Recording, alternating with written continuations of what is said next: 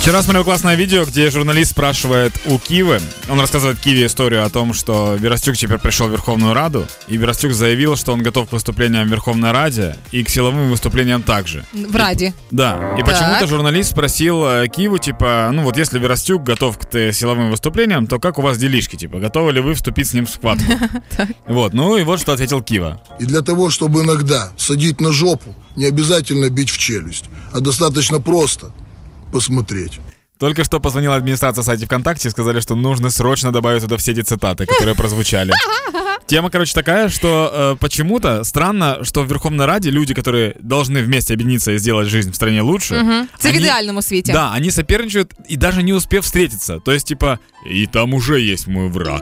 Ну слухай, це гра на випередження. Це знаєш, атакувати першим. Ну, ці ж пацанські цитати. Да. Бей первим. Да. знаєш.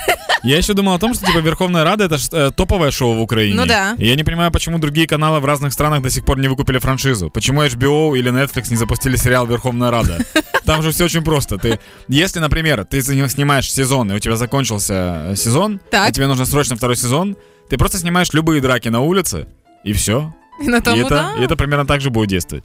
Но вообще, на самом деле, э, уважаемые депутаты, пересмотрите свое отношение к соперничеству в Верховной Раде, потому что иногда достаточно, э, достаточно просто любви, потому что любить гораздо проще.